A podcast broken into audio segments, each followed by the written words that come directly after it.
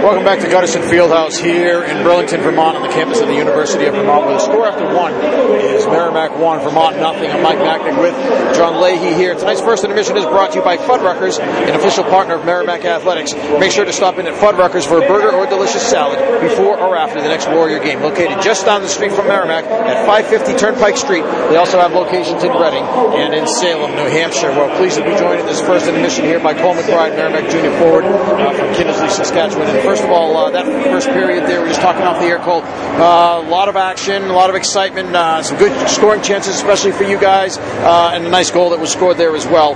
Chase Gresock just seems to have a knack. It seems like every time you guys have an offensive zone draw, you might want him out there. Absolutely. You know, going into the, the game here, we knew uh, the first period was going to be big for us. Um, they're going to come out with a lot of energy, but it looks like we weathered it pretty well. And then on that offensive zone draw there, uh, Greaser's been having uh, some luck, and also, I mean, it's not uh, it's not all luck. He's a good player. He's got a great shot, so keeping him out there on draws, especially in the offensive zone, has paid off big for us lately. Yeah, I mean, obviously you got to win that draw, right? So for him to even have a chance, he's scored so many goals already this year off the faceoff. But I wanted to ask you, as a as a fellow forward, what's he doing that's making him successful? It seems like he's he's been able to, to skate to where the space find find space and even, even find a way to get some shots using you know either teammates or defenders as a screen and make, make it tough for the goalie to see it. Uh, maybe, maybe it's all those things. Maybe it's something else. What do you see?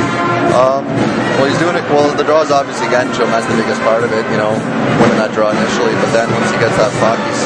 I don't think he's rushing the shot because it, initially it's kind of clogged up in that lane. So he's being patient and kind of finding an open lane and finding where the puck uh, can get through, and then he's just putting a good shot off on net, and then it's working for him. Seems like you know maybe it's a result of, of scoring goals. You know, he seems to be playing with more confidence, but he seems to be playing almost. I mean, uh, the best way I can put it, he's playing bigger out there. You know, using his size, especially along the boards, to win battles and doing a lot of those things too. Yeah, absolutely. Uh, I sat by him in the locker room, and uh, you can tell every day he comes in with a little more confidence. And he's a big kid. He's a strong kid that, that skates and shoots the puck well. So you can just kind of tell as the season goes on here, he's, he's, he's settling into himself and he's, he's playing great. What else did you see that first period? You guys have the one nothing lead here. Uh, that's pretty good chances late in the period. Um, what did you see? Um, you know, it was obviously a fast period, so I think just kind of trying to slow them a little bit down through our neutral zone, or through the neutral zone, I mean. And uh, once we get the puck down in their end, just kind of trying to, to be heavy on it and kind of log some more minutes down in their zone. We'll, we'll tire them out and obviously uh, give us some more scoring opportunities. So if we can just key in on those couple of things, I think we'll, we'll have a good 40 minutes coming up. Uh, what did the coaching staff, I know Coach Bart and the rest of the coaches say uh, this weekend? What have you guys been focusing on for, for this series up here? you know, it's, it's a rink where sometimes you know the crowd can, can get into the game, the home team can play with, with with a lot more energy being at home and so on. What did they tell you guys to focus on? Right. Well, uh, yeah, it's a loud rink here. Uh, the crowd gets into it, but we know that uh, there's a few points away from us in the standings, and, and both of the us team, our team, and theirs are both uh, in a crucial spot right now. So you know, we're both fighting for playoff opportunity, and we know it's going to be a big weekend for us that way to, to kind of separate ourselves. So we know they like to play hard, they like to play desperate, but we like to do the same thing. So if we can just kind of play them in that category, I think we won't have any problems. Uh, as we mentioned at the top of this year from uh, Kindersley, Saskatchewan, where is that uh, in the province? Um, it's, uh, it's about two hours east, southeast of uh, Saskatoon, so it's only about 45 minutes from the, the Alberta border.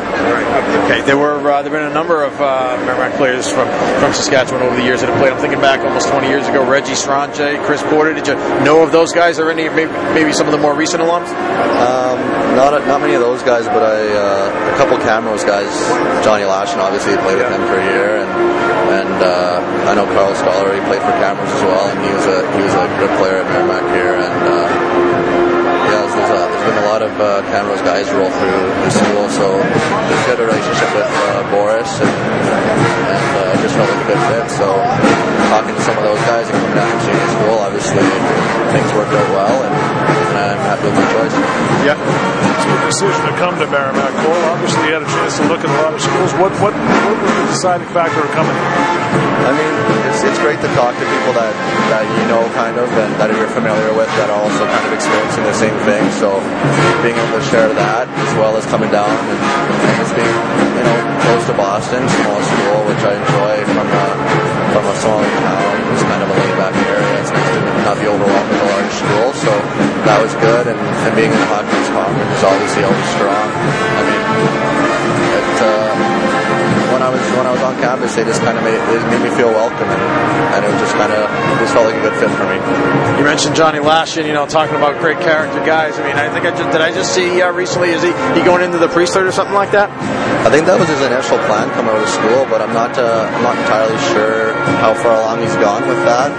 Um, I know he was in Saskatoon over the summer. I unfortunately didn't get a chance to run into him, but he might have changed paths a little bit. But at the same time, you know, I could see him going that way too. He's, he's an unreal guy, and just nothing but good things to say about him.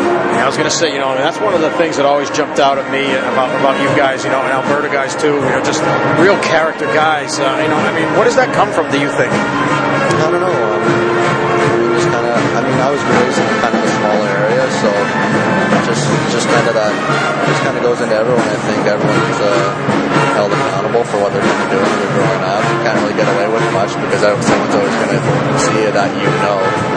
So uh, I mean, just kind of having that, having to look over your shoulder for that reason, and just I don't know. I think it's just being just important just to be you know a good person. Just, things like that go a long way. How big is your town? Uh, Kindersley itself's uh, a little under 5,000, outside of Dawson, which is a half hour away. That my dad actually grew up on, and we were there for a bit too. So just kind of a lot of small communities in the area, and it's, uh, it's a nice spot to be. You mentioned Camrose. I mean, that's another program that has just been outstanding and turning out a lot of you know unbelievable uh, players and, and like more again, you know, character guys. Uh, what, you know, what was your time like at Camrose? How many years were you there? I was there for my 18 and, and 19 year old seasons. Uh, I love my time in Camrose. Uh, yeah, I, I, looking back on it, I couldn't really imagine playing somewhere else just because of uh, how great it was. Uh, I developed a lot as a player with, with Coach Rybalka and, and uh, met a lot of great friends actually that I, am going to be friends with for a long time from there too. Uh, my billet family was great. Uh, they're part of my family forever as well. So just all the people in that community were, were awesome to me and, and the team that we played that I played on there for two years was really strong both years. So um, just a lot of good a lot of good stories from there and um, a lot of positive things happened to me in hockey and out of hockey when I was uh, when I was there. You know, uh, obviously, you know there was that uh, bus accident that happened last year. Uh, I imagine that even though Saskatchewan's a big place, right? Still, in some way, everybody kind of knows everybody, right? Uh, you know, how, how, did that impact you? What thoughts did you have about that? I, I missed the very, very first part of that question. Oh, I'm sorry. I was saying that uh, it's a big, you know, I mean, Western Canada's so big, right? But still, it seems like, like kind of like you were saying, like you were saying, almost like everybody kind of knows everybody or something. It almost seemed like everybody had a connection to the to the accident that happened there. I was just wondering what your thoughts were about it. Um, yeah, well, I had I knew some people pretty well that were involved in the accident. Um, came together, obviously during the during the time of the event. So unfortunately, I wasn't around when it happened, but um, I communicated a lot back home with, with people throughout it, and and uh, actually one of one of my good friends that actually passed away, passed away in the accident. It's his birthday today, so yeah, said happy birthday to him. And who was it? Uh, Stephen Wack. Yeah, so it's his birthday today. Um, obviously, too bad he's not here, but happy birthday, big guy. Score here is uh, Merrimack leading Vermont one to nothing at the end of the first period of play. Uh, we'll give you, by the way, all the recap and the penalties that were called at the end of the period when we come back. But uh, Cole, before we let you go, the second period is going to come up here. You guys have a lead, one to nothing. Uh, weather the storm there at the end of the first period. You have the lead. Uh, what are they talking about down there, trying to do in the second?